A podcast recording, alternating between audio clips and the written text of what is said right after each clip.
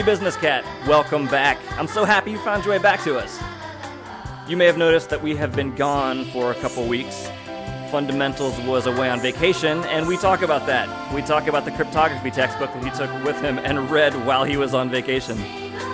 We get into uh, a couple lessons that Bitcoiners can learn from three letter agencies, and then we ended by talking about. We, we get pretty cosmic at the end. I, I talk about cosmic apotheosis, and uh, we talk about gray alien physiology and anatomy and religion. If you like our content and would like to support the show, listen to it using an app like Fountain and stream us sats while you listen. You can also leave us a boostergram with a comment. We'd love to hear from you.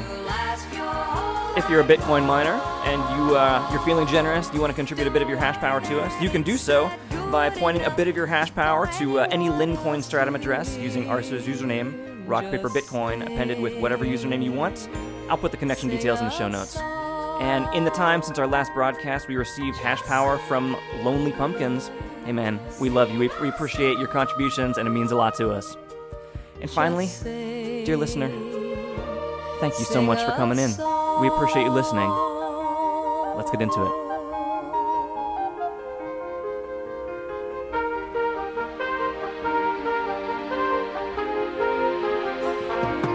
We are back. You were in Hawaii. I was. I was. So fa- Um, family- you know, I so full started my trip. Family to family vacation, right? You're not. You weren't there on work. You you went there to uh, enjoy and uh, enjoy some time with your family. Family vacation. I don't do many family vacations, and actually, a lot of times my. This is going to sound bad, but my family goes on vacations and I don't go. Either whether Mm. it's because I just I can't get away from work for long enough to do the kind of trips that they want to do. What was different this time? or um, so you know my my oldest daughter graduated high school is one thing so starting to see that like our family unit is going to i don't know if it's going to weaken but it's definitely not going to be the same right and my father-in-law who lives with us giving a lot of personal information here i guess but like we you know he's raised he's helped raise our our daughters and he's lived with us. He turned 80 and like we really just wanted to do something really special for everybody.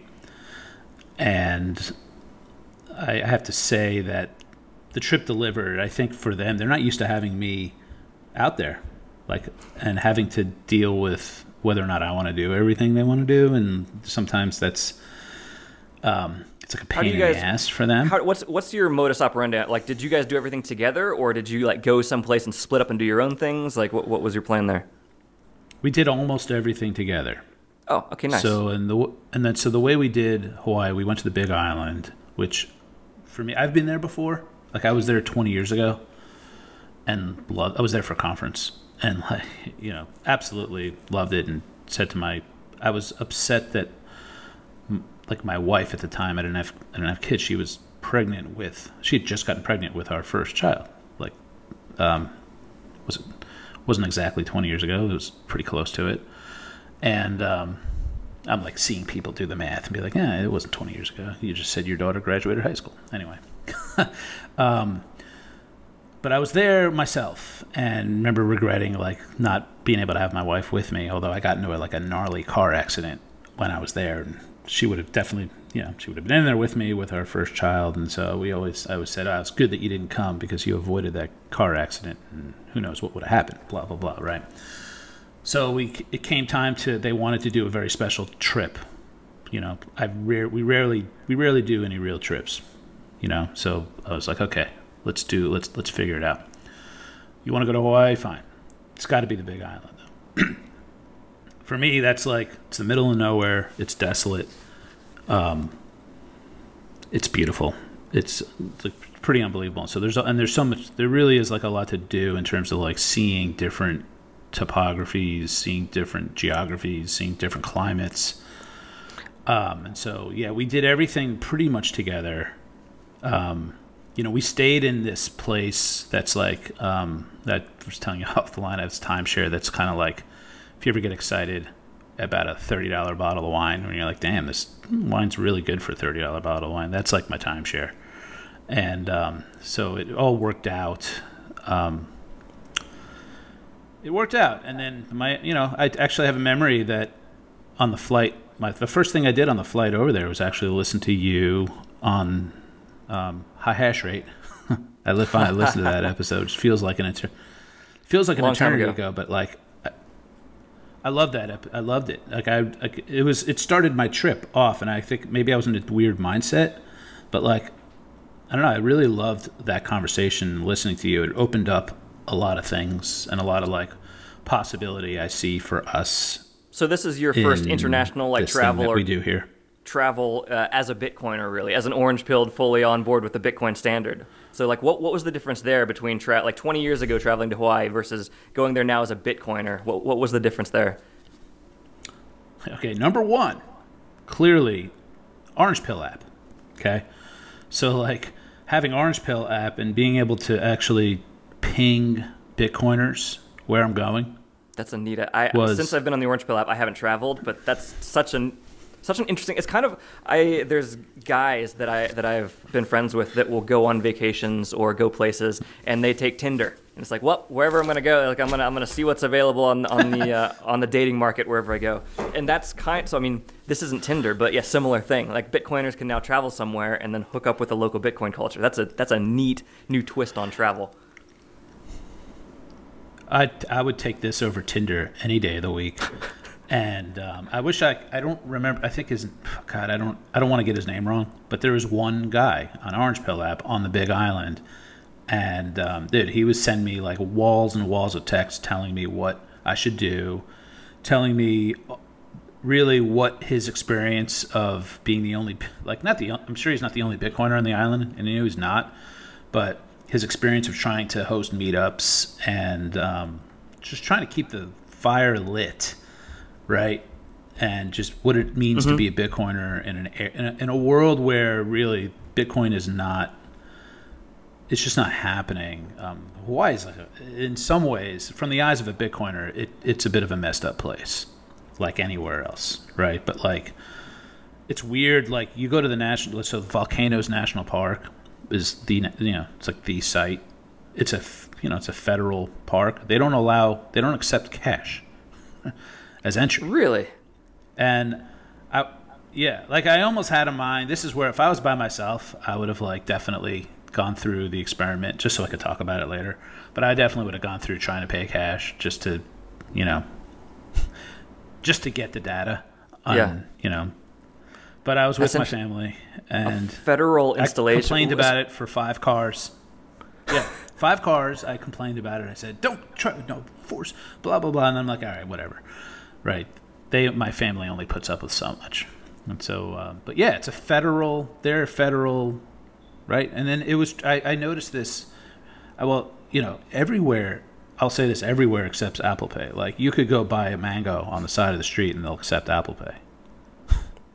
Yeah, You know? that's eventually Bitcoin's going to be rolled into Apple What's Pay. the lesson? Yeah, Well, the lesson there. Well, I mean, I think the lesson there for me is that um, I think the reason for that, first of all, is because of how many people from the West Coast just expect to use Apple Pay, and I think that these people on this island said, you know what, if I want to sell my shit, I need to accept Apple Pay, and it's fairly easy. Maybe it's not super easy, but it's fairly easy to be able to do, and everyone can do it. were they were And I people think- like vendors on the street? Were they using POS terminals, or did they have like the Apple Pay reader for their Yeah, phones that just had- clicked in? Yeah, just the reader on their phone, like Okay. You know anyone can do and so it's i think that eventually when bitcoin becomes that answer and they don't have to pay the three percent, or you know, when become when Bitcoin becomes a way that people demand to pay, I think that all of these places will accept Bitcoin too. It's even easier than Apple Pay, obviously, right? All you need is a phone. Right. Yeah. And I an mean, app. on a long Right. enough timeline, yeah, it's like I can I can see a version of the future where people are paying with Bitcoin and don't even know it's Bitcoin. Kind of like Apple Pay. Like people don't understand what's going on under the hood of Apple Pay when they double click the, the power button and then hold it like that the near field communication to to uh, um, tap tap to uh, pay. Like most people don't understand the actual logistics of, of what's happening there. and that's fine. Like people don't need to understand. Like you can grasp the logistics of what happens when you send a Lightning payment, but at some point that Lightning payment will just be abstracted away to tap to pay, and it's that's going to be what it is for people. Yeah, I, I like it. Kind of tells me that Bitcoin it, it'll just when it, it's it'll be driven by demand and it'll happen like pr- fairly fairly simply. And it's just like the same people who say, "Wow, no one is going to learn enough to st- hold their own keys." Like that's horseshit. Like mm. it reminds me of you know in the 90s when like party chicks were learning how to use IRC and the internet so they can trade fish and Grateful Dead tapes. Mm-hmm. Like you know, eh, people if they want it, they'll learn it. It's and it's not that it's not that hard, right? That, Right. That's that, that's kind of my takeaway is that one, okay, it's fucked up and secluded and very fiat, like so fiat that and it's like so fiat you can't like that they don't even allow cash. It's that which is really weird, and I'm not sure. Like part of it, not to get into too much of a tangent here, but um, I noticed also a large degree of COVID derangement that is still like left over, and so I think part of it was this. Masks? What what do you, what do you mean by that? Were there a lot of masks Uh, there?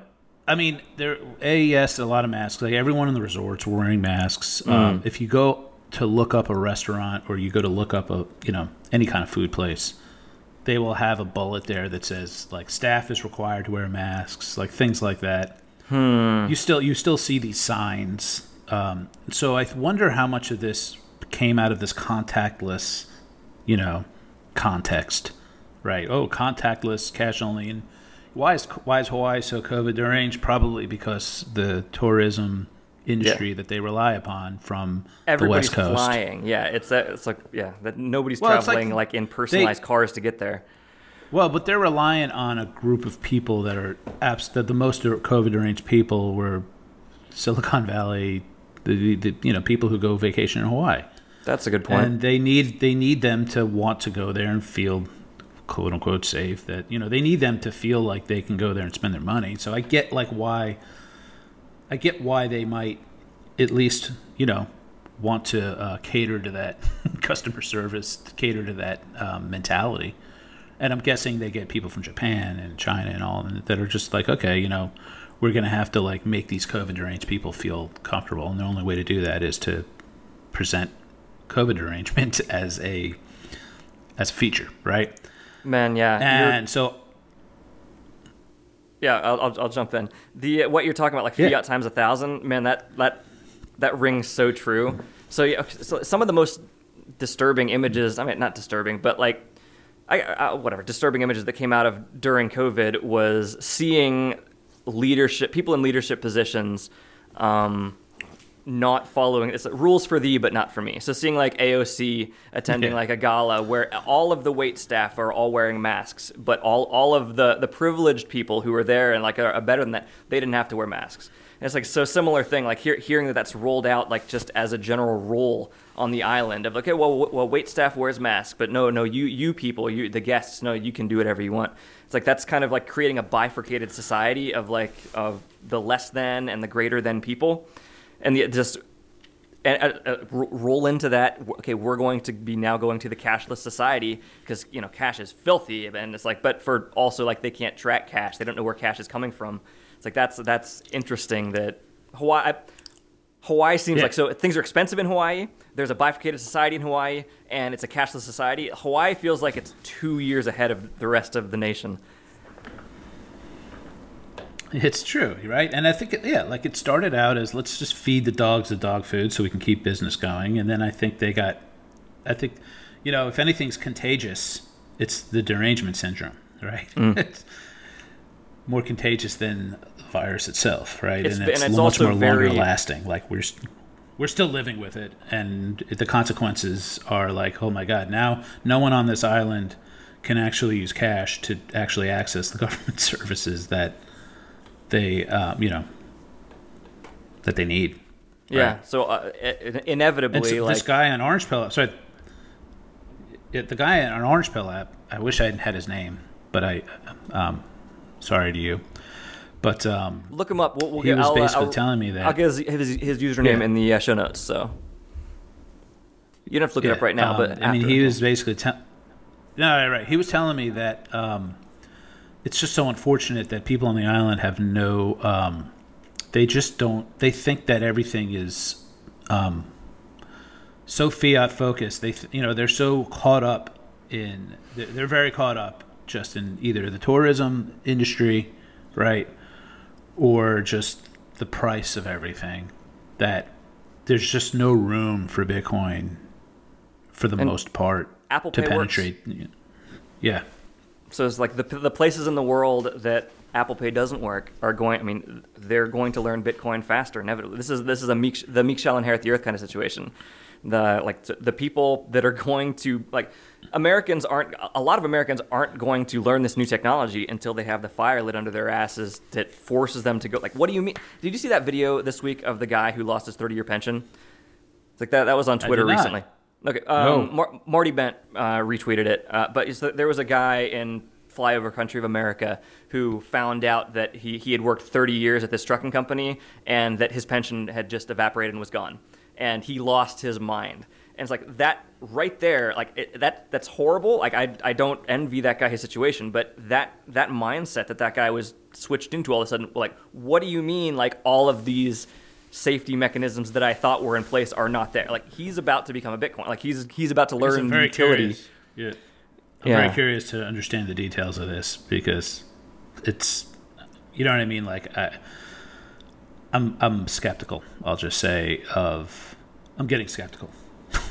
So I'm curious to know the details of how somebody could even think they have a pension in a trucking com- in a union. I do not know the details. I watched the video, but my like so, so asterisk. I could be completely wrong about this. My understanding is that the the company that was managing the pension dumped their like they were like we're not going to service your company anymore. That kind of I don't know the legality of that. You probably would know much more about it. I look forward to after you, after you look into it. I look forward to, to hearing you tell me exactly what happened. But this gentleman was certainly irate. Like yeah, he, he was very unhappy. So some, something was going on there. Yeah, I mean, look, we talk about this, all, and look, people are. This is going to happen, but Mm-hmm. let's try to remember.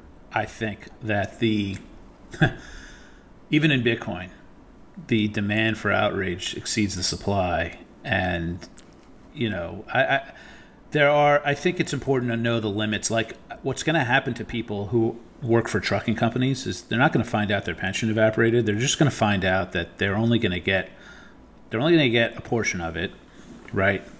And it's going to be paid in a fucking CBDC, and they're only going to be allowed to spend. They, they just don't know. Like the problem is they don't know how out- enraged they're going to be, and we're trying to like capture all the present value of that mm-hmm. today, so that we can get people to understand.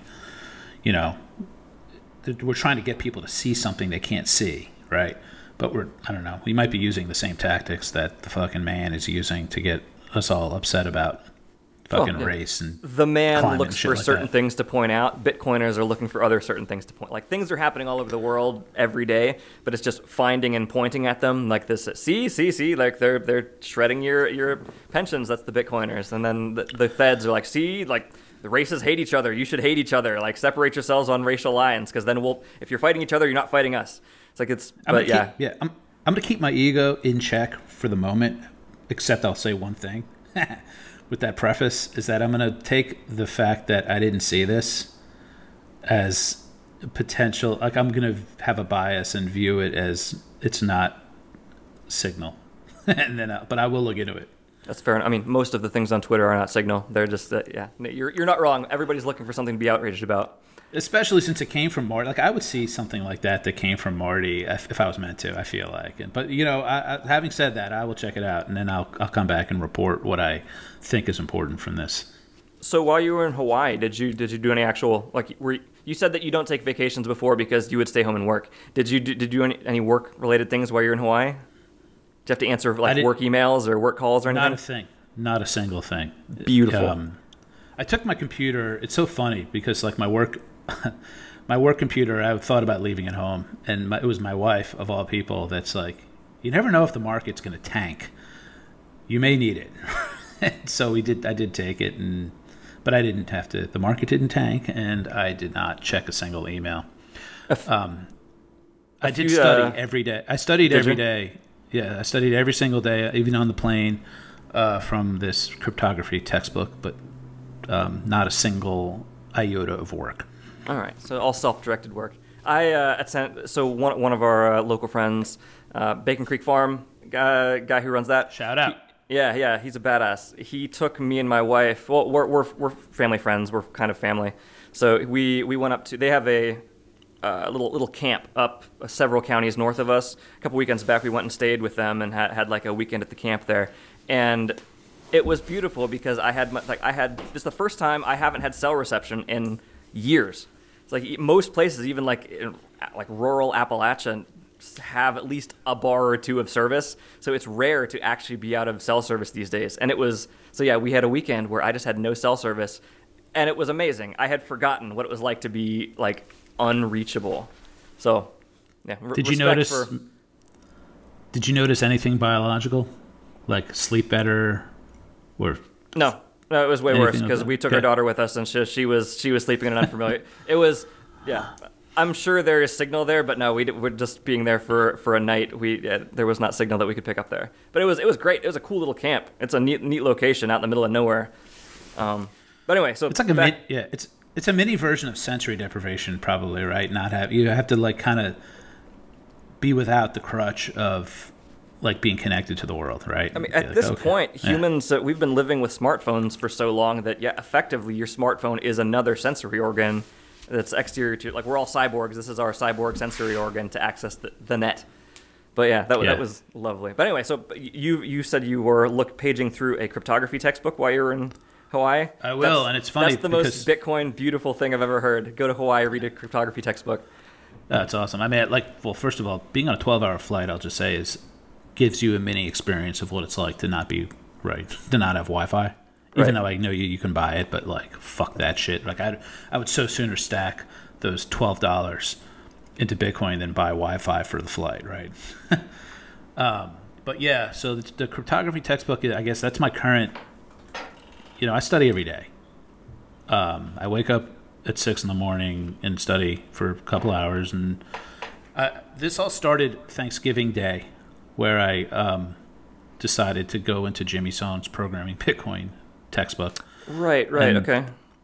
and that is, I mean, I think if I was going to leave people here with anything, it's like it's what does it feel like for me when I'm staring at the edge of a cliff what I know is a rabbit hole. Like I know it's like a rabbit hole I'm choosing to go into, and it's a, it's the edge of a cliff. Like I I know I have to jump off this cliff and study this. I just don't know how much I'm gonna. I don't know how disconnected from the world I'm gonna end up getting. like how deep is it gonna go? And um, that textbook led to the Antonopoulos Mastering Bitcoin textbook, which then led to the Mastering the Lightning Network, which then led to Base 58 class and transactions, which then led to. Um, and then at some point, it's like, do I even get cryptography? So the light it led, it led to all the BOLTs, and in the BOLTs, they really go through the specs of the cryptography, and you know how how do you verify a message that it hasn't been corrupted and things like that. So, and then now in the in the cryptography book, I've gotten it's really the math, and, I've, and I have a daughter who's gonna be a math major, and it's like I've always sort of been just ahead of her for the last twenty years. Like I study math and be just ahead of what I think she should learn, and this is like just another thing. Like all the problems that need to be solved to scale Bitcoin, you know, um, there are math problems. You know, it's going to be like how do we actually provide access to the network without you know how do we do that without having the ne- having 8 billion people have to have a UTXO right where there's only a million bitcoin left right Is, is this book people you're reading just a general cryptography book, or is it? Yes. Is it? It's a so, gener- so it, It talks about like asymmetric versus symmetric cryptography and all of like Yes. the, the history of the. Okay. the history, but then it does get into like Galois fields and finite fields and how modulo arithmetic and how those are used to um, create the algorithms to determine, you know, public keys and hash functions and etc. Okay. Same stuff that Jimmy Song kind of wrote about "Wet My Whistle" in the pro, uh, where I, I didn't quite like I didn't quite get it, but like this goes definitely deeper into the math. So do you do you feel that you uh, grasp what's going on with Bitcoin any better from the the cryptography side? Or well, have- yeah, yeah, because I what what I'm seeing now. See, if you read Bitcoin books, you only you you you know you get a little bit about elliptic curve cryptography, and you get the function, the elliptic function, like I, you know, I, I'm going to get it wrong, like the x cubed plus five x plus one, whatever that one is. You you see the one, you see all the things that are implemented for Bitcoin, but you don't see all the things that have not that were. You don't see the shoulders it's standing on that mm-hmm. it's not doing right, and that's really where the depth.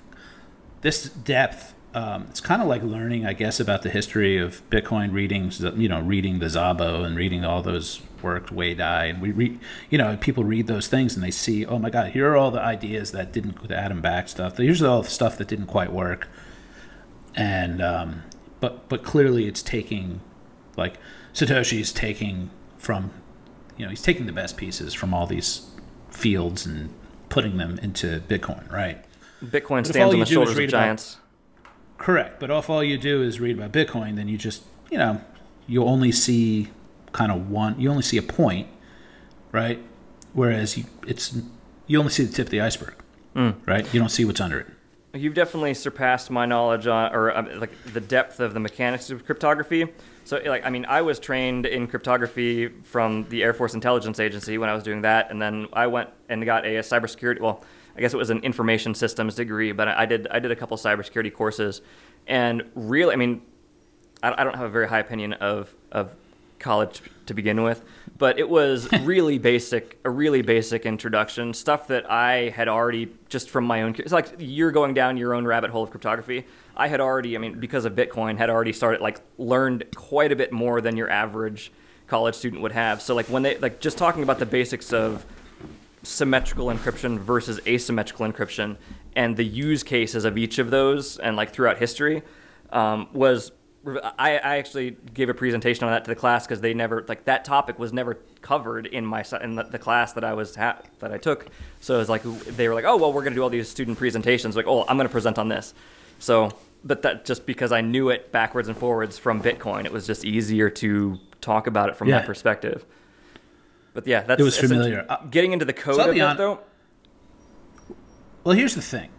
I got like I you know when I got into Bitcoin, I started going on GitHubs and started to get a good understanding of how Bitcoin works from the code. Right, like you can see it's all available and it's great. When I go into ECDSA, right, and I go into that GitHub, I see things that don't make sense. I don't see formulas, right? I see a lot of hard coded numbers, right, in arrays and that bothered me. That's what compelled me to go into this textbook to maybe try to bridge that gap because I do. I have this sense in my head that I should be able to go to the code and understand exactly what I'm trying to do, and so when that can't happen, I a textbook must be time must be spent um, going a little deeper, I guess. To from like that's my mission. My mission is to uh, understand why I'm seeing a bunch of hard coded numbers. Yeah, then and how- you want to understand right. why that we can trust cryptography. A very common, um, like unexamined critique of Bitcoin for no coiners is that oh well that's just going to be hacked or like it's like oh, it's a computer system. Computer systems can be hacked, and like I, the the as far as I mean I got farther than this, but like one of the most like the most actionable thing I got out of my deep dive into cryptography is that I can trust cryptography. Like I can trust cryptography in the same way that I trust that gravity works. I trust that the metric system is, is a is a like is a functional thing that I can live my life by. Cryptography is another thing that like before I understood it, Um, it's like I like sure you can break cryptography. In fact, like humans have done that many times. Like that's the beautiful weapons race that cryptography is in, is that it has to evolve because humans are trying to break it constantly. And but getting far enough down that rabbit hole to figure out that oh I can trust this great to a greater degree than I can trust the federal government's like we promise that we will take good care of the money. Like that's that was the most actionable point that I got out of that. I was like, okay, I have I've gone far enough that I realize I can trust this area. Now I can move on to other actionable, like other learning areas that that have uh, critiqued my or piqued my interest. Yeah. Got it. Yeah, and the question really is, so I'm with you. Like I think cryptography itself is something that can be, I guess, can be trusted. But the, the real question is, can you trust Bitcoin's implementation? Can you trust the implementation of it? Right, because that's something. Okay, so Satoshi decided that we didn't need to recode cryptography. He is relying on SHA the libraries. Yep. In yeah, and specifically, I guess SecP two, SecP 256 K1, I think is the name of the library. And it's like we didn't need new libraries. And then Lightning, we go with like ChaCha, you know, Poly 20 or whatever that is. Like we, we, we, rely, there's a lot of things where we just said we didn't need, we don't need to reinvent the wheel. We don't need to reinvent an implementation. In fact, we'd rather not take the risk. Some, a lot of these implementations are open source and have been uh, subject to attack for 20 years so that's good. We don't need to invent a new one and try to. It's part of why Bitcoin, I think, works, right? you it's want like something the confirmations behind. Yeah, the confirmations behind uh, already established open source cryptography are pretty great, right? But I, it's more of, you know, so for me, I, it's it's it's more, it's not so much trusting it; it's do I understand it, right? And so something, God, man, we're already half hour in, and we haven't gotten to the main event yet. But like one little thing is when I um, rabbit hole, right? Um, a short abbreviation of rabbit hole is rabbi, and um, which is now going to start sounding insane. Like, what does being a rabbi have to do with being in a rabbit hole? But for me, it's when I think of what a rabbi studies, that's all they do all day. A rabbinical study is to gain conviction on God. That's all they do. Uh, that's all they did for 2,000 years. A rabbi just studies the same fucking book, like nonstop to gain conviction, right? And that's essentially what we do in the rabbit hole, right? Do you And think we, that we're all the, uh, different on what? Do you think rabbi- rabbinical studies are going to include Bitcoin at some point in the future? they better, or else they ain't gonna make it. Agree. Yeah. I like think we- that, uh, right? It's true of anybody. Like any, first of all, I think that um, um, I don't know if I've ever mentioned this before, but like you know, what do we have to learn from a decentralized? You know, what do we have to learn from uh, Judaism as a decentralized network? It's that they couldn't, you know, the governments in the world couldn't go into every basement and burn every Torah, right? And that's why in 2023 it's still around, despite the best efforts. I'm sure it, I would probably say people throughout be, history. Yeah. The attacks on Bitcoin are going to pale probably in comparison, really, in terms of how much force, right, and how much effort. I think it's going to pale in comparison to what's been tried in the last 2,000 years to get rid of Judaism, right? For better, for worse. But we, what we learn is decentralization is just so much more powerful for survival. It's the most powerful force for survival is decentralization. Um, and so I think it's important for Bitcoiners to learn that just as much as I think it's going to be important for the if Judaism wants to survive, it better learn better learn how Bitcoin works. I think Um, there's so, so, uh, there's signal to be pulled from like so so looking around the world and the, like the historical environment at what what organizations have survived governments, um, what organizations have survived um, like currencies, and like and regardless of your personal feelings towards like these individual organizations, like I ha- I kind of had the personal realization that it's like oh there's gonna be signal that you can pull out of any like any of these organizations that's lasted 100 years uh, 50 years even. It's like okay you have outlasted like like the deep state. You have outlasted multiple administrations. You've outlasted like Yeah. wars. It's like so so there must be something that is being done correctly if these organizations continue to exist and propagate themselves. And like regardless of your feelings ethically on what these organizations are attempting to do or pro- like the information they're trying to propagate like that's a, that's that is a separate point that I'm not interested in. I'm just like looking at so looking at um, the the Jewish culture not like not the faith but the culture itself. Like there's like how have they survived oh there's data you can pull out of that to apply to your own stack to make yourself more resist, resilient similar with like three letter three letter agencies i mean there i've like realized like oh there's data that the way that some of these I mean, like they they they are. I, I would say that they are interested more in their own preservation than the preservation of a nation. Um, Yes. Looking at like intelligence agencies, like they at one point, I mean, yeah, their their stated goal was to defend the nation, but at this point, like I don't know, we have we have intelligence agencies working counterproductive to the democratically elected government that we have. It's like okay, so they're clearly their their goal is not just defending the quote unquote nation. It's oh, it's propagating their own power structure that they have spent decades building up. So yeah, I I, I guess I'll, I'll pivot into it. It's like, so you've This been going on, dude. You have you've been going on a deep dive into Yes. cryptography, which is very like th- there's a massive, massive part of the rabbit hole to get into. Um, and so yeah, massive respect for you going into that because I've I I realized pretty quickly it's like oh, I I'm not interested in going any further down this. I enjoy math, math I, I respect math, but it's not an area that I've really wanted to focus my my brain towards. Um, so yeah, massive respect that you're that you're doing the heavy lifting to to grok that information.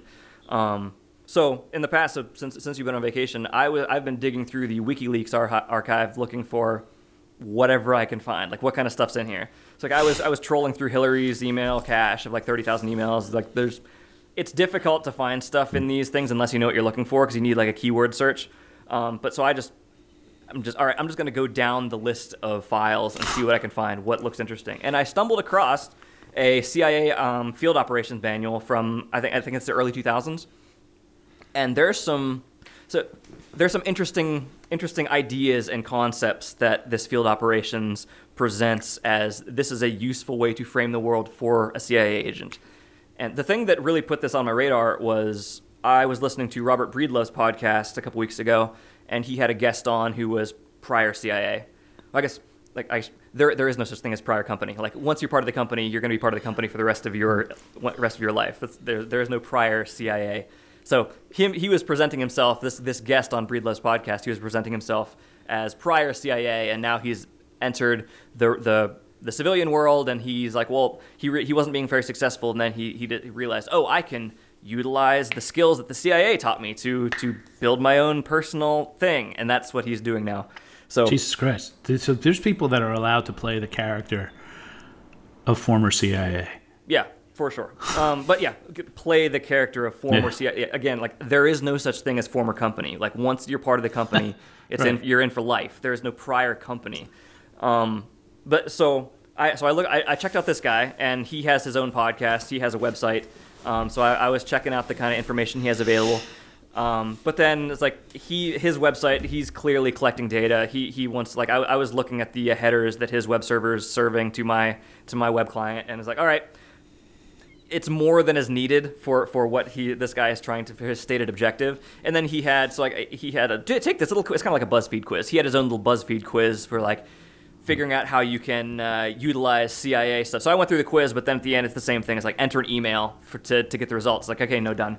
I'm not done doing that. So where else can I get this information from? And that's what led me to WikiLeaks, which led me to a CIA field operations manual, which I then read up on this thing that I, I feel bad that I I'll, I'll put a link, I'll put a link in the show notes to this to this guy's Twitter account and his uh, interview with Breedlove. But he presented this idea that the CIA is is a base level CIA operations thing, which is every human lives three lives, and so th- those three lives are your public life, your personal life, and your private life and in, so like there people around you can come into and out of your public life and your personal life. So your public life is how you present yourself to the world. That's like the yourself that you go to the office, your your work environment, um, dressed up. Myself, like I don't have that job anymore, like a legacy job like that. So I like trying to layer this onto my life. I think of my public persona as business cat. Business cat is my public persona to the world at this point. Um, so your my personal the public life is people that see what you try to project of like the best version of yourself. That's your public life. Um, your personal life is people that know, oh, your breath stinks. You have like a weird patch of hair on like the like uh, on your back and some like people that see past the bullshit that you present and see the real you. That's your personal life. And then your private life is the stuff that you your spouse may never even find out about you. These are like your deeply held personal secrets that you like have shame about, like something you did when you were like 14, um, or or a belief structure that you have that you're not that you're not necessarily willing to present to the world. Like personal, private things that you would be ashamed for other people to know about you. Like we all, we all have these things. So in but the difference between your your uh, public and personal and private life is that you can let people into and out of your public persona and your personal persona.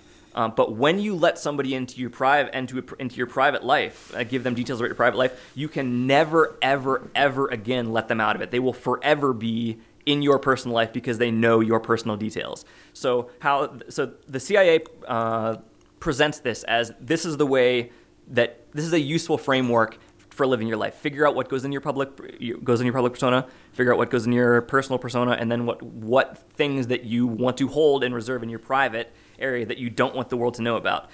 And so, for the CIA or an agent's perspective, if you want to, so you build rapport with somebody over time to get into their circles to. Uh, develop a personal relationship with a target or a mark that may have information you want but ultimately like if you want to have leverage over a target, you need information about their private life. And it's not not that you like it's useful to acquire this private life information about people in case you ever need to lean on them for something, but like you should also be aware that burning like calling somebody out or making somebody's public information like threatening to make their private information public in exchange for what you're going to turn over information about your company or your government or whatever the, the CIA operator wants from them, like that will burn your contact permanently. So like be aware that like yeah, it's it's interesting things like that like that, that I found like okay, so Right. So you have a stinger, yeah. right? Clearly, like any asymmetry you have over someone's, say, personal versus their public versus their personal life, you that's a stinger that you you know. But they know these people know that only you.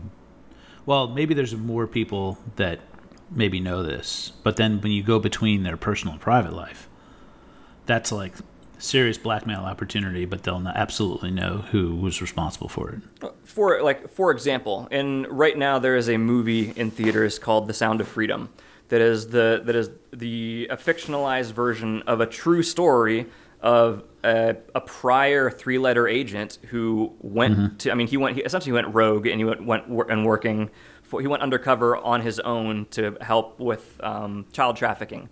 And so he like he went to where the child trafficking happens, which is like South America, and like he he tried to. From what I I haven't seen the movie, I haven't read the books, but I, I listened to a pretty long interview with with the man himself, and like the way he described it was like he tried like he wanted to do to do these things and rescue kids inside the boundaries of his official framework of being a, a three-letter employee, but they were like, no, you can't do that. So he he left, and he's like, I'm going to do this on my own.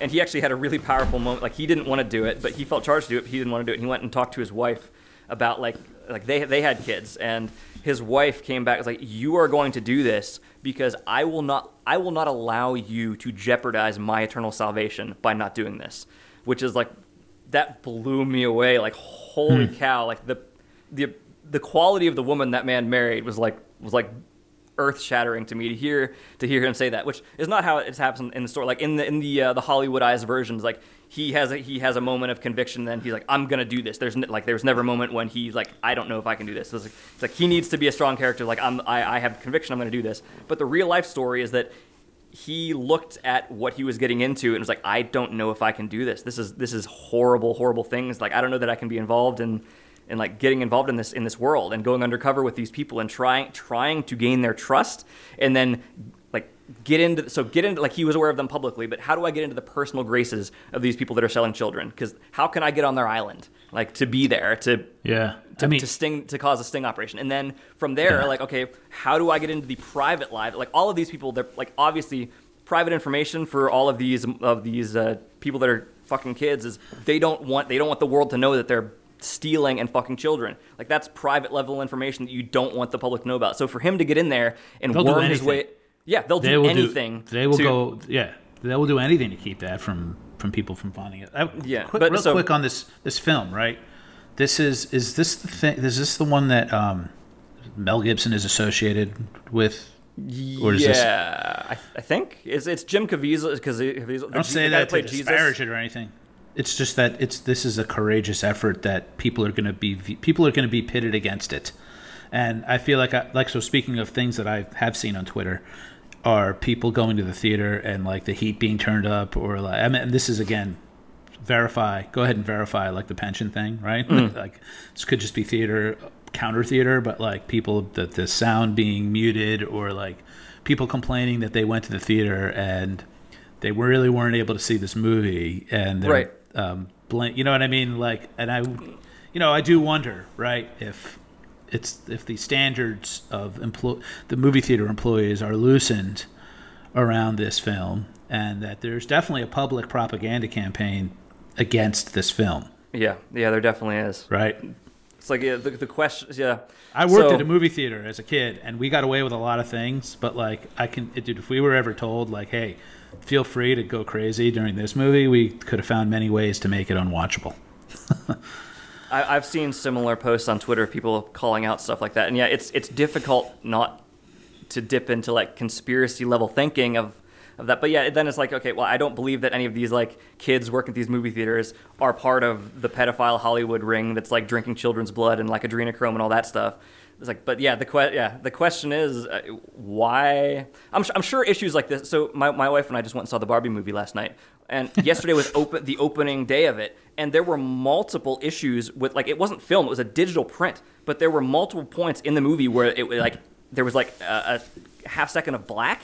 There was a moment when there was like a, a static, like digital static on the screen. Clearly, that the, these were not part of like some movies will do stuff like like add in stuff like Right. that. Like Fight Club adds in stuff to fuck with the audience. This was not part of the film. These were not intentionally things added into the film. It was the opening day of the film, and the digital print was fucked up to the point that it it impacted the movie going experience. So like I can believe that movie theaters are old in this country. It's like we're not building a lot of new movie theaters at this point. So movie theater infrastructure is aging.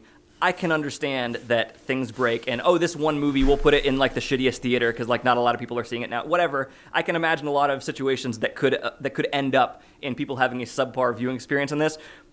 But at the same time, it's like it's really difficult not to try to connect some dots, seeing like, oh, so there, there's this entertainment product that was created outside of the Hollywood stable because it's about what people in Hollywood are doing, and so seeing and seeing the pushback of writers on like the New York Times writing up hit pieces on this, and then people digging into who is this writer? Oh, this writer has also published information about how we should be kinder to. We should call them pedophiles. We should call them MAPs, minor attracted people. Like this, this is the same author that's writing a hit piece against like this is Q, like QAnon level conspiracy. This cra- like it's like it's Yeah. yeah, it's it's interesting. It's guy- difficult not to connect Yeah. these these. There was just a, frickin' dots. Some guy on Lex Fridman, and it's just I saw a bunch of retweets on this, but it's a guy like invalidating conspiracy theories, like oh, it's That's you you're all willing to tell- Yuval Harari. Yeah, you're telling me there's two guys in a room and blah blah blah blah. Like you know, you know, like fucking intelligent people don't need to visualize two people in a room to know that the basic incentives are driving behavior. Yeah. Uh, you know, and it's like if you can affect the incentives, then you can affect the behavior. It's just What like? Show, show me the incentive, I'll show you the outcome. That quote. Yeah, but like yeah, so like this straw man of two guys in a room twiddling their mustache, their twiddling their handlebar mustache confers the you know the conspiracy level um, manipulation, and so if you can inval- it's like if you can invalidate that, you can invalidate basically the whole premise that you shouldn't be able to trust government or anything like that. You know, you can invalidate the whole premise. It's Um, interesting that labeling something a conspiracy theory is still as effective as it is. Like at this point, Yeah. like the the number of conspiracy theories which are oh no, this is fact.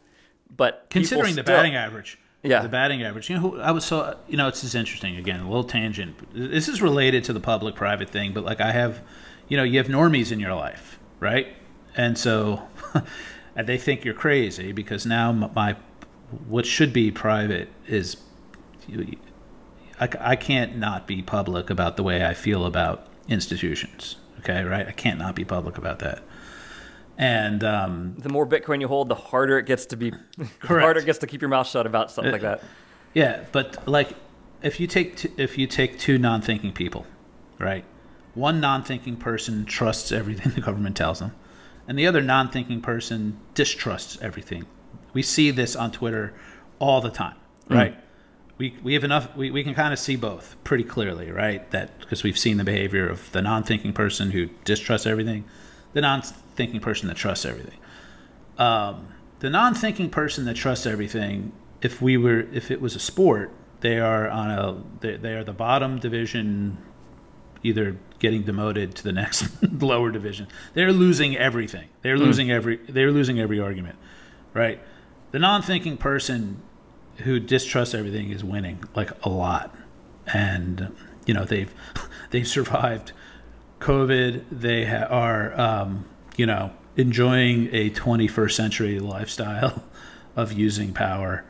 You know they are fairly i don't know if they're happy but the non-thinker who distrusts everything is fucking winning. And the non-thinker who trusts everything is losing hard Okay, so like the non-thinker, and so the conspiracy theory is just another way to control that non-thinker. Who, it's a way for the the, the trusting non-thinker, right? It- It's it's it's a call to them. It's a call, and it, frankly, it's a call to the loser. You know, not like you're a loser, but you are losing. and if Yeah. you are losing and you don't think you're losing, now you're a loser. Sorry. The uh, yeah, no, no, you're you're definitely right. It's like the I like the non-thinker. I mean, right, approaching things from an area of skepticism in general has had better results in my life than yeah, just trusting what the yeah, trusting the experts is that that's See- not we live in a very easy time right now. Again, tangent here. We live in a very easy time. You know why? Because it's like, then you, we can clearly see that you could imply a non-thinking strategy to not trust anybody, anybody in power, and win. Mm-hmm. That's a pretty easy time. And by the way, I believe the price of Bitcoin reflects the ease of this. I think that once things start getting, actually, once Bitcoin starts fixing things, and then we have to actually think more about that we start getting people in charge who are actually smart. Uh, You get a guy like RFK Jr. and I'm not saying this will ever happen, but I'm just saying for example, you get a guy like him who clearly is sincere, right? And has some good ideas. It's not as easy to say, "Oh, that guy is a fucking complete idiot, incompetent, and everything this guy wants to do is going to make us worse, so let me go against him." Where that's very easy to do now, right? And I actually think the price of Bitcoin reflects that ease once things get a little like once bitcoin goes to 100000 it's going to get a little harder i think it was a little harder in 2021 when we didn't know exactly how incompetent and evil fucking world was right things are things are going to get more complicated as we get to 100000 a million 100 million it's going to get harder to read i think it's going to get harder to read exactly how to play the world although the, wor- good, yeah. world, the world we live in today is really easy it's actually you know it's it's super it's so easy that a non-thinker can navigate it with a simple strategy It's so easy. People get fat without even thinking about it. It's it's incredibly easy to exist in the world today. But yeah, looking at yeah Bitcoin at thirty grand and a, a large percentage of like the NPCs are still kind of like laughing. Uh, They're still in the, the, maybe not the laughing stage, but they're the in the fight you stage. It's like you guys are dicks for not playing by the rules with the rest of us. It's like yeah, when Bitcoin goes to 100, 200, a million dollars, I mean, they're gonna hate us. They're like it's your. gonna- they're, they're gonna. I mean, it's Bitcoin's going to be at a million dollars because the dollar falls through the like just the purchasing power of fiat is falling as well. It's not like just that Bitcoin is becoming more powerful, its purchasing power, but compare it comparatively to what you're measuring it against, those things are shrinking. So But for the- you people know- that are for people that are still invested in that old shrinking the fiat mindset, like they're gonna look at the, they're gonna the powers that be are gonna point at Bitcoiners and say though it's their fault that the system's breaking. It's like it's the Bitcoiners' fault that gas is seventy dollars for a tank of gasoline, or for for we a will gallon. get blamed if you read when money dies like that's definitely part of that part of the arc for sure but um, you know i want to kind of kind of tie this back into the cia manual and like you know the world is simple in that fact the world is simple in the fact that a non-thinking person can win can kind of win as on a strategy but it's not simple in the fact that you have to now accept the fact that these pow- the powers that be that you mistrust are the the things they're doing, right, are really dark Yeah. right? So like while it, that, that's the other so I mean I think that's the flip side of it being simple to navigate, i.e. a non-thinking per it's so easy for like a non-thinker to mistrust everything and have a better outcome for their life, right? The other side of that is everything you're talking about from and it's not just it's not just that they're evil, it's that there's it's all codified in a fucking manual, right? Of actually how to get away with it mm. right? there, there's a a lot of interesting information in there. Yeah, I'm the thing I'm reading through right now is is like how to get through uh, the second layer. If you if you're selected for like additional screening at the airport, how to get through that with, with while maintaining cover is that that's where I'm that's where I'm thumbing through right now in the manual. But yeah, there's there's lots of there's lots of little bits that I like. Just this the the, the framework of framing. Okay, so my per, my public life is business cat. My personal life is my my government name, and my private life is that I went and saw Barbie last night. And now, now you're all in my private life because you all know. Um, it's like that. Like figuring out that framework to layer my life onto has already been a, a very useful thing to do. Uh, like I. So yeah, the, there's guess- definitely more nuggets of information. Like, the, the CIA has existed what since the, the 30s, I think, the 20s. What were they? They were the OSS before the CIA, I think, is what they were called, the Office of Special. eh, But it's like they've been around for a long time. They have been refining what they do and finding signal in the the haze of the fiat world. Like they've had to exist in it. So how have they survived? Like how can and how have they survived? And how can I apply that to my my own personal stack? It's like that's that's where I'm at right now. So yeah, I'm I'm looking forward to going through a few more of these documents. These are good questions. I guess one thing I'll I'll um, react a little bit. I don't think I don't put an organization like the CIA on the same category of survival as say Judaism or something like that. Like I get it, like how have they survived even the last hundred years, but it's like if I zoom out on the time scale, right?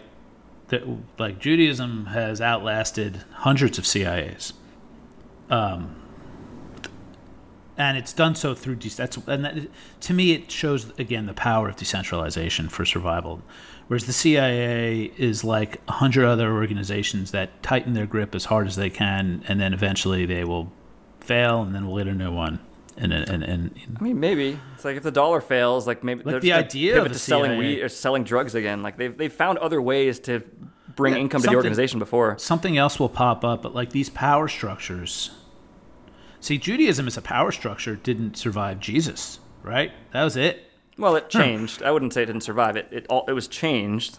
it barely exists. Like it really, I'll say it kind of like barely exists in the world today. It's not a relevant power structure, right? Yes, if you go to upstate New York, you will see certain hamlets that, like Orthodox Jews, have really weird fucking laws around, and some people get away with some horrible shit, right? Um, you know what I mean? Like they do exist, but it's an irrelevant power structure, right? I think compared to. Um, and I say especially since Israel exists, the uh, the and it's so separate from like Judaism. It's not a relevant power structure. It's not like the uh, Pope or uh, even like the head imams of you know the Muslim. You know they get brought into like these international fiat uh, discussions, right, on how to save the world. Nobody's like, there's not even like a head rabbi because like all over the world that most Jews would be like they don't speak that dude doesn't speak for me. You know, they- we're so decentralized that the power structure doesn't matter. It sounds like anybody. Bitcoiners. And there's no two Bitcoiners that agree on things. So we just agree on Bitcoin. It's like I guess Yeah. Jews disagree on the Torah. We don't even. I mean, we're allowed, I think, to disagree even that God even exists, and which is kind of messed up. But there's a power to Yeah. it. From an There's outside perspective, yeah. like I don't know that I would. Call, I don't know that I would call a Jewish atheist Jewish from an outside perspective. But like, But what, atheism is also a label. Like I think I think like put it this way, right? God, what a tangent this is. Yeah, but is. um, I th- if you can't question the ex- how do you actually that how do you really have faith in God if you don't question the existence on occasion? Nope, agree. Isn't that yeah. part of faith?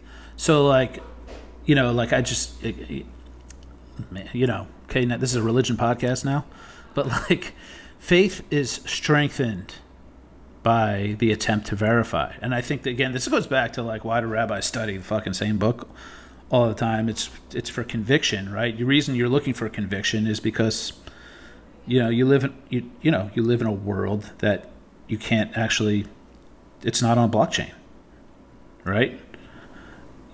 So it's it's it's, it's paradoxical that you like you, you know you have to find conviction right? Oh no a real believer doesn't need conviction. Bullshit right? You strengthen your conviction through kicking the tires. So Jew, Jews don't believe in the divinity of Christ, right? Like Christ was a prophet, but he was not the redeemer. So do, he- do, are Jews going to see Satoshi? Like so, so Jews are still waiting for the redeemer. Is was Satoshi the redeemer? Is Bitcoin the redeemer? So I'm gonna I'm not gonna speak for all Jews. I'm gonna speak for myself. Okay, and I'm gonna say that I've personally my, part of my journey since finding Bitcoin has been reevaluating um, a lot of decisions and a lot of evaluations about a lot of things. This Oh, is part same. of how. I mean, for, so for my Christian faith, it's like Yeah, rock, I was an paper, atheist when I found Bitcoin. right, rock paper Bitcoin for me, and if, if anybody ever actually reads it, it's about grappling with what is the, what have I what have I surmised about the world that I must revisit, right? And one of these things, it's not about uh, now this notion of Jesus about it's not that he is a divine figure per se, but he's definitely more, and he's a man of significance. Um, with uh, he's a man of spiritual significance, far beyond what, say, I was taught he was, and that that is a real, and it's important. I think it's really important to um, try to understand it. It's- I think it, one is because of the network effect that it's gotten, and if you're just not part of that, you're you you are limited in your power to understand people. It's just a stupid fact, right? Like if something has been adopted by the majority of the world, it has the most power, right? It has the most hash power, and you're just like, no, no, that's not. I I don't accept that. Well, then you're on an island. Yeah. Like, Okay, well, so the- why? yeah. Uh, so what is it that this sixty Jew- percent of the world has figured out that you haven't? this Jew talking right here is at least recognized that I've been trained in a way that has maybe not allowed me to see this chain. Okay, and so it's hard for me to understand humanity in a certain context. Okay, right? And um, that's one thing. The other thing is, I think I'm also weak in seeing things of like the tr- the Holy Trinity, which you know we tend to reject. It's like, well, whatever. But I think that if the majority of humanity is viewing things this way, in a spiritual way, it's hard to spiritually connect with people if you can't really quickly, you know, it's it's essentially like the math. Like if you don't recognize that equation, you're not going to be able to access the engineering that that math does, that that math backs. And so, if I want to be able to spiritually connect with people, the majority of the people in this world who are like Christian and who happen to be um, building the people we're building the world with right now on Bitcoin, right? It's like I better I better go learn that math. I better go like like revisit the fact that that might is much more relevant than I maybe was led to believe it was. Um, and then there's this whole thing we got into in the last podcast about the red heifer theory and that. But I like there is definitely something. There there there's some access of thinking that being just understanding, being open to these religious possibilities gives us access to that rejecting them cuts them off and I think closes off ability, closes off an ability. And if you're really somebody who is in a rabbit hole searching for conviction, then I don't think I think you got to be very careful about what you kind of reject and close off, right? Uh, I guess I'll just leave it at that, right?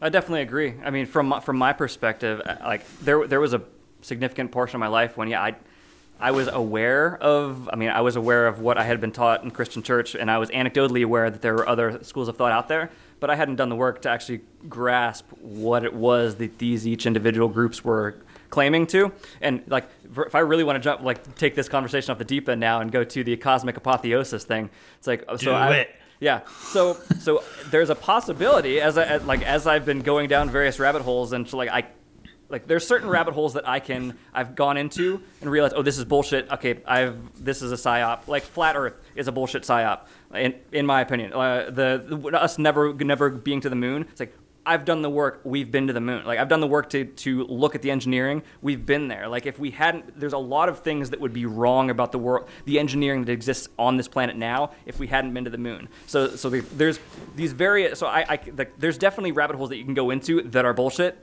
But the question is like, Yeah, can Are- I jump are in you- real quick? Sure. I, I think that these are denialists. Like, I think it's important to see the difference between a denial of service attack Mm-hmm. on truth thinking, and I think like the flat Earth thing is a, is a, basically a denial of service attack because it, it's just meant to occupy us Yeah. in a way where we don't have the conversation you're about to have. It's like there, there are fun conspiracy like the birds are drones is a fun conspiracy theory that I really my, my brother is uh, he's he's a birder and he has this app on his he goes all around the world finding birds he loves birds and the birds are drone like just me mentioning the birds are drones conspiracy theory drives him so far up the wall that I love it it's like this is beautiful. like no you can't nobody can press the buttons like you can on your family members it's like I, yes. I've identified that I can just bring up like, oh look at those birds sitting up on that power line. Oh yeah, they're charging up their they're charging up via their induction pad, and he'll just lose his mind. Whereas like I don't believe that birds are drones. It's like so like th- there is a level of trolling in. You're right. Th- these are denial of services, but like the, I can't believe that everybody that talks about these or certain certain conspiracy theories actually believes in them. There is some amount of you have to people people want to have fun. It's like I want to have fun. I have to acknowledge that other people out there want to have fun and that are just trolling, trying to find the person that'll push back. You idiot! Like we like the world's not flat. it's like this. You are giving the person the reaction they wanted by doing that. Um, but anyway, so Yes. cosmic apotheosis. So I have been deep down the aliens rabbit hole for a year now at this point. It's like the, the federal government is openly talking about recovered recovered alien crafts. So like I can't not look into this. Like what are they trying to distract us from or are they telling the truth? It's like there's multiple ways you can go with this, but like I haven't found the bottom of the rabbit hole yet. I'm still digging, but in digging into this rabbit hole, I have dis- I discovered a real in-depth write-up of somebody who claims to have worked on alien biology. And he also included in that a real in-depth write-up of the like the gray, the quote-unquote gray aliens that, that have been visiting us since the 50, basically since we split the atom. Aliens have been here, like Yeah. going around doing very like, abducting abducting cows and sucking out their blood or taking people out and like injecting them with LSD, all this crazy stuff that the aliens are doing. Um, like these are the gray aliens, and this write up is like, okay, well these gray aliens are not they are organic machines. These are a thing for some uh, uh, intelligence remotely to beam their their intelligence into, um, so they can exist here. It's like it's a way to explore the universe without actually leaving home. Uh, so like, and then th- that's the biology of these things. They dug, dug down to the actual biology, like the, the autopsies they've done. It's like, oh well, the suit. It looks like a suit. That's actually a, a biologically engineered thing that um, under you can peel that off, and under is their actual skin. And getting into the details of like their their ur- their all, all the way down to like they their um, waste processing is like there's no solid waste processing there's only liquid and it comes out like all, their entire skin um, excretes ammonia which is what like a lot of these alien stories it's like it, there's a smell. I don't know if like th- there's the varginha brazil alien encounter which was a, a ridiculous like hundreds of people encountered whatever the hell this thing was, and they all talk about the ammonia smell. And there's there's many other stories that talk about these being abducted and talking about the ammonia smell. And this guy's write up of the autopsy gives a real compelling biological definition of why aliens smell like ammonia. It's like you're smelling their piss. Um, and then, but beyond that, it's like the getting into the, the cosmic apotheosis. So, what is the goal of these? Why are they visiting us? What are they trying to do? And it's like the ancient alien guy, the the guy with the crazy hair, George Giorgio Tsoukalos. He's been for saying like, "Hey, it's, oh, what are like pyramids? Oh, it was aliens. It's like, oh, well, what about these rocks? Oh, it was aliens. Like all of these things, like why, why this, why that? Oh, well, the answer is ancient aliens. Um, like that's been a meme for six, seven years at this point. But the question, so this this write up of what are the aliens doing here? Well, like, why did the aliens spread out all of these different world religions to to teach humans? Well, like all of the world, like there is a basic truth behind all of the world religions that we're attempting to come towards unity. Treat your brother, treat those as you would like to be treated. Like like your brother is yourself literally. When you mistreat somebody else, you are mistreating yourself. Like we are all part of the the same hmm. cosmic being. And these aliens, like they while an individual soul, there is something they, they think of as like a soul um, field, kind of like uh, the gravity field, the, the space time field we all exist in. There is also a soul field that exists everywhere. And when, a, when an intelligent creature dies, they leave their imprint on the soul, uh, on this soul field. So, like, that's getting into the, like, the concept of the Akashic Records. You can see the data of every human that's ever lived uh, through the, their imprint on this soul field.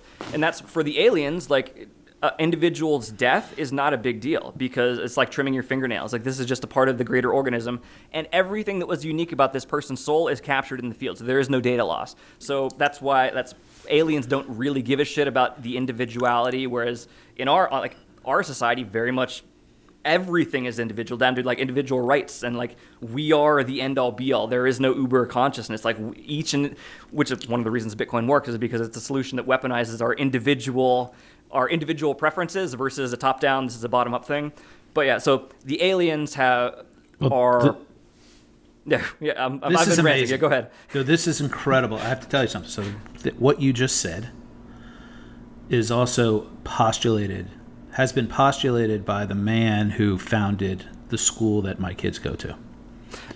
That's interesting. I've, I've heard yeah i've heard all of these theories before elsewhere but it's like well, this but the curriculum is literally based on the idea of three selves: Oh, a physical, a physical self, a spiritual self, and something called an astral self. the astral self right. And I've all like I've it's very hard, you know, all of the um everything he's ever written and every speech he's ever made is was in German and it's hard to get the translation, but there's a I have a small library of things that I've read or have attempted to read to try to figure out what the fuck astral self actually means, right? But I think like you might have just said it best.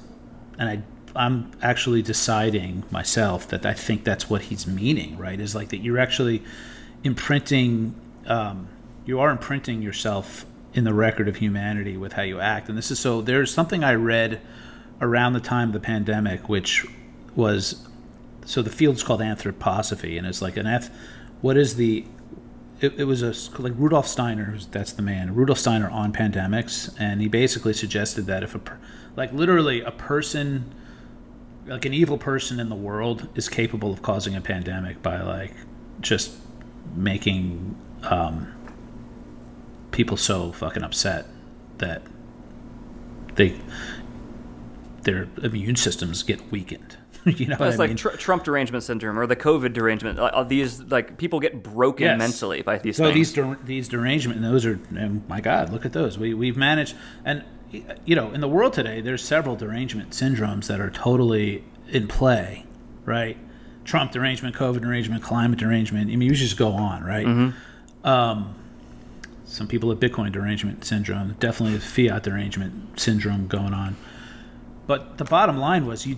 It's just, and you reminded me when you were on high hash rate. So this is like I hadn't gotten to talk to you about any of this really, right? But when you were on high hash rate talking about this, it got me thinking a lot about. Um, it got me thinking a lot about it, like that we do. There is a public. I so it's not about belief, right? But like, yes, if I had to say it in words, I believe there's a public record of everything, and I think this is something that's classically taught in Judaism, by the way, and this is part of why we don't have an after. There's no concept of an afterlife, but there's like every year we believe that there's a judgment that takes place based on a record that actually there's like a there is a ledger that gets kind of assessed every year, and this Yeah. why that the most kind of like the, important hol- the idea of karma, like karmic momentum? Yom Kippur is the most important, so most serious holiday of the year, the highest holiday of the year, and that's the Day of Judgment. It's called the Day of Atonement. oh, okay. Um, and like basically, if you know what Rosh Hashanah is, that's the Jewish New Year.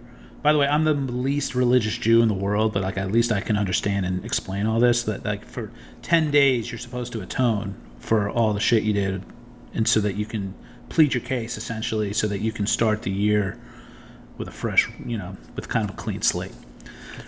we we could all benefit from exercising a system similar to that. But like, but the idea that we do, the, the idea that there is a record somewhere and we just can't see it, and we don't know it, but like somebody can. Yeah. I mean, we all Highly. Like, plausible. I have access to the Akashic records. I didn't know what I was doing, Yeah. but like I hit that I hit that frequency and was like, "Oh, this is a real thing." Like when I'm back in the world, I need to figure out what the hell this is. And like I didn't have the words to describe it. It's only after being back and doing research that I found out, "Oh, what like that was the Akashic records." And now like me listening to this guy this uh, detailed write up on the so let, let me get back to the the cosmic apotheosis. So the aliens Yes. the aliens are have been guiding us for millennia. Like they they exist out of time essentially. Like the aliens don't come here from another from another star system. They're interdimensional. They come here from other dimensional dimensions. And the idea is that the aliens are work. The alien religion is the aliens are working towards like there, there is an end state that we are working towards. So like that's why um, in Varginha, like whenever like these alien creatures communicate with all, with all the students in South Africa, it was like they came away with essentially like a psychedelic trip of like, oh, we need to all work together and like like love your neighbor as yourself and like we need to be kinder to each other. Like these are the same kind of messages you get back from psychedelic trips. Um, be, like me reading into that is because okay, so these aliens are working towards co- what they call cosmic apotheosis. When we reach, when the universe of intelligent creatures, hum- humans included in this, reach a critical mass, there is going to be a change of state to reality. What that change of state is is a big question mark, but like that's what they're working towards. The reason the aliens went back, like we're here, and I don't know if they were using us to mine gold or whatever the hell they like. They engineered us from lower hominids, um, but like the idea is that um, all world religions were placed in our brains by these aliens in a way to get humans to work towards the alien goal of cosmic apotheosis. And so like now, like that's in my in my like I, I meditate every morning and then I like I, I say a short prayer every day. It's like, like so I say like I'm I, I apologize uh, to God. Like I apologize every morning. I tell I tell God like Dad, I love you so much. Thank you for this. And then now added to that is like bring the rain, bring the cosmic apotheosis. Like so for Christianity, it's like that they're talking about like a state of uh, revelation type of states, or I mean uh, in the Bhag- the Bhagavad Gita, like uh, there's the Yeah. concept of of uh, a, a state change to reality goes across every religion and it's like that's what we're so yeah that's this is interest it's interesting to layer on that little aspect of oh well did we get this from aliens it's like and like they're so It could not- be. I and haven't- So here's another here's another zinger potentially. Okay, so do, do you know how neurotrans like certain neurotransmitter systems work in our brain, where we have like serotonin, dopamine, and adrenaline competing? okay It's a competitive model. You think of it like a flux capacitor, where the three Right, yeah, things are all competing, and that's why like when people do meth, they get all depressed because keeping that dopamine around artificially reduces their serotonin by so much. It's a competitive model, okay and we maintain balance. We maintain homeostasis by allowing these three things to compete equally. And if we ever have too much of one, we then have we end up with less of something else, and we get out of balance. Right. That makes so sense. it's the maybe it's the competitive model of the non-state changers, right? The Jews, right? Like we found our shit and we're good. the state changers, right? The Christians, right? They're like, no, we kind of like we like your base layer, but we're like, no, we are totally moving forward, right? With shit's, you know, we're gonna we're gonna we're gonna evolve, right? Mm. And then everybody else, right? Maybe there's a competitive model that just requires all of us doing our things. And when any one of us gets too powerful, the other ones, you know, we, we, we suffer, possibly.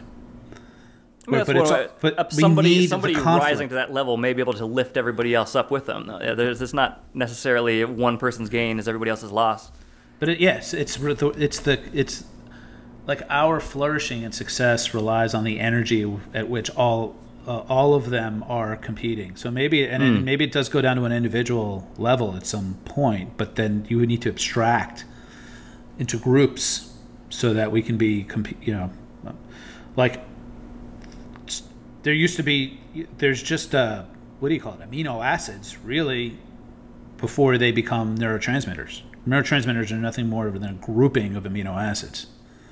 I think I'll, I'll- Right. let's let's end let's end on this. Like I think the uh, when I was when I was a child and I had childish thoughts before before I became like came into my adult mind, um, I was very focused on how do I keep things. Uh, let's let's bring it back to the Barbie movie. There's the in the Barbie movie at the end of the Barbie movie, it's like Barbie talks about like change is terrifying.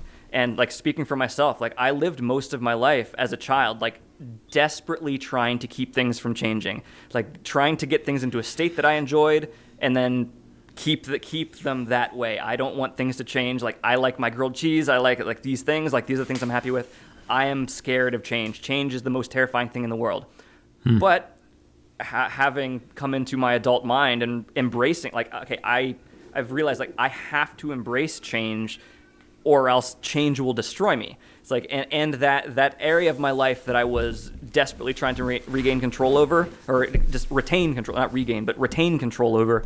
Um, I've pivoted that down to that's my Bitcoin stack now. It's like as long as I, I but like that's something that I can put pro, like that's not just on me now. Like I can put layers and processes onto our Bitcoin keys to keep us from losing them in a way that re- in some way resolves me of some of the the burden of having to carry things around like oh well if I die everything everything's burned. It's like I can now utilize Bitcoin to keep my family's financial state in in like crystal uh, what, what does Michael Saylor say this is like crystallized power or something. I can crystallize our reserves for the future in a infinite permanent state and because of that that leaves my brain the ability like uh, that frees up my ability to embrace change in the rest of the world. Yeah, it's beautiful. What's not beautiful is you're to make me watch this fucking Barbie movie now, right? But like that is that is a that, that so that's beautiful. It's interesting. So what I was thinking, uh, like I never felt that way about change, right? Actually, I've always felt my worst fear in the world, the thing that drives me, that makes me the most upset and the most compelled to like do unreasonable acts is when I feel like I'm stuck, when I feel like nothing's changed. You know, I, it's weird, right? But like, th- that's the thing that I think like I can't li- like when I've always felt like I can't live with, um, and um, yeah, I mean, I guess it's like Bitcoin frees me up in a similar way, right? So like that I can just focus on building i guess. I, you know i don't have a great insight here. I get like most people feel that way about change and i get like um it's good. I'm glad uh, like I, I, I think it's kind of good. I think it's also i think it's part of the competitive balance. Like i think we're supposed to fear change right? I think that's part of how especially if you have something that works right and it's sort of how the bitcoin base layer is, seems to be operating now right like we're afraid of change we should be because Yeah, for good reason. Yeah. right It's like when you come across that that fence in the field, do you tear it down or do you wait to find out why the fence was there before you tear it down? Yeah, exactly, exactly. So like, it's like what I'd say. Hey, don't change anything about that. Like, and don't change the fe- You know, the fear of change is what is actually going to make this thing work going forward, right? And um, it's almost like yeah, like every just because we don't like something doesn't mean it's bad and we should fucking abolish it, right? It's just like I think maybe everything has its purpose. All these fear, all these things we're afraid of, all this bad behavior, all this things we see as bad behavior may just be necessary things we need to learn how to live with. Once we Right. once we finish upgrading the consciousnesses of the humans to embrace change, then we can we can bring in the the cosmic apotheosis and Well, uh, because yeah, these al- the aliens, right? If if I give if I give credence to this, it's like we're just seedlings to them, yeah, we're a crop. We're corn. right? So it's not yeah, and it's like getting caught up in whether something's wrong or bad is like a denial of service attack on this It's a waste of energy, yeah. right? So that you know that i guess that's that that would to me would be the takeaway from this whole thing right? Like we don't like the cia we don't like the fact that power already knows how to control us. They have a playbook for it. But we do have a solution which is one based on decentralization. We know they can't touch it. Okay, like we just know they can't really, really touch decentralization. And you know, the more you, I think, you know, like the more you can become. Um, I'm not saying everybody should be public or anything like that, right? But I'll just say the more low time preference you are, and the you know the less compromising things you have in your private life. Like if you're private, like I think a, a you can't really lead if you have skeletons in your closet and you you know like so if you're keeping horrible acts private that's very it makes it hard to lead. But if you're if your barrier to leadership is just the fact that you have ideas that are radical right?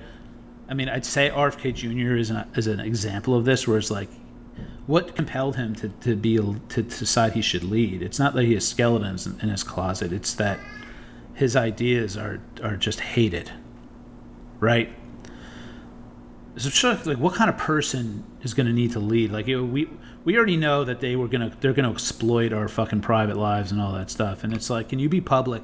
Can you actually this is a question i think a lot of us are going to have to grapple with is like can we be public? I mean it's one thing is should we be allowed we should be allowed to be private right? Yeah. but can, but can people just be public with being good, being decent, right, and then being attacked?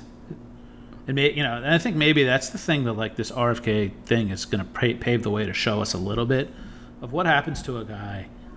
Like you see a guy who has kind of like ideas that are in our Overton window, but not the rest of society's. We're seeing them get attacked, but then it's they're losing those attacks are losing a little steam. Yeah, it's Right. nice to see he's being attacked, but he's able to stand. Guess what? Like it's okay to be attacked. It's not the end of the world to have your ideas attacked. Because if you if you build your house on a solid foundation, you're gonna stand up to attack. So yeah, he he he walks into into these interviews with no notes because he's just going to speak from the heart. And it's like their mind's like if you speak from if you speak from your knowledge set, like if you don't lie, you don't have to remember anything. It's like that's the po- point purpose of key. Yeah. Anyway. So uh, you know, but so it's just like, how do we wrap this whole thing up, right? It's like we are, you know, we are, we don't want to be buried in a cave necessarily. I don't think, like, you know what I mean. I don't think exclusion is the answer, but I think it has to be an option. I think that uh, my my personal view of cosmic apotheosis is hyper Bitcoinization. So bring the cosmic apotheosis.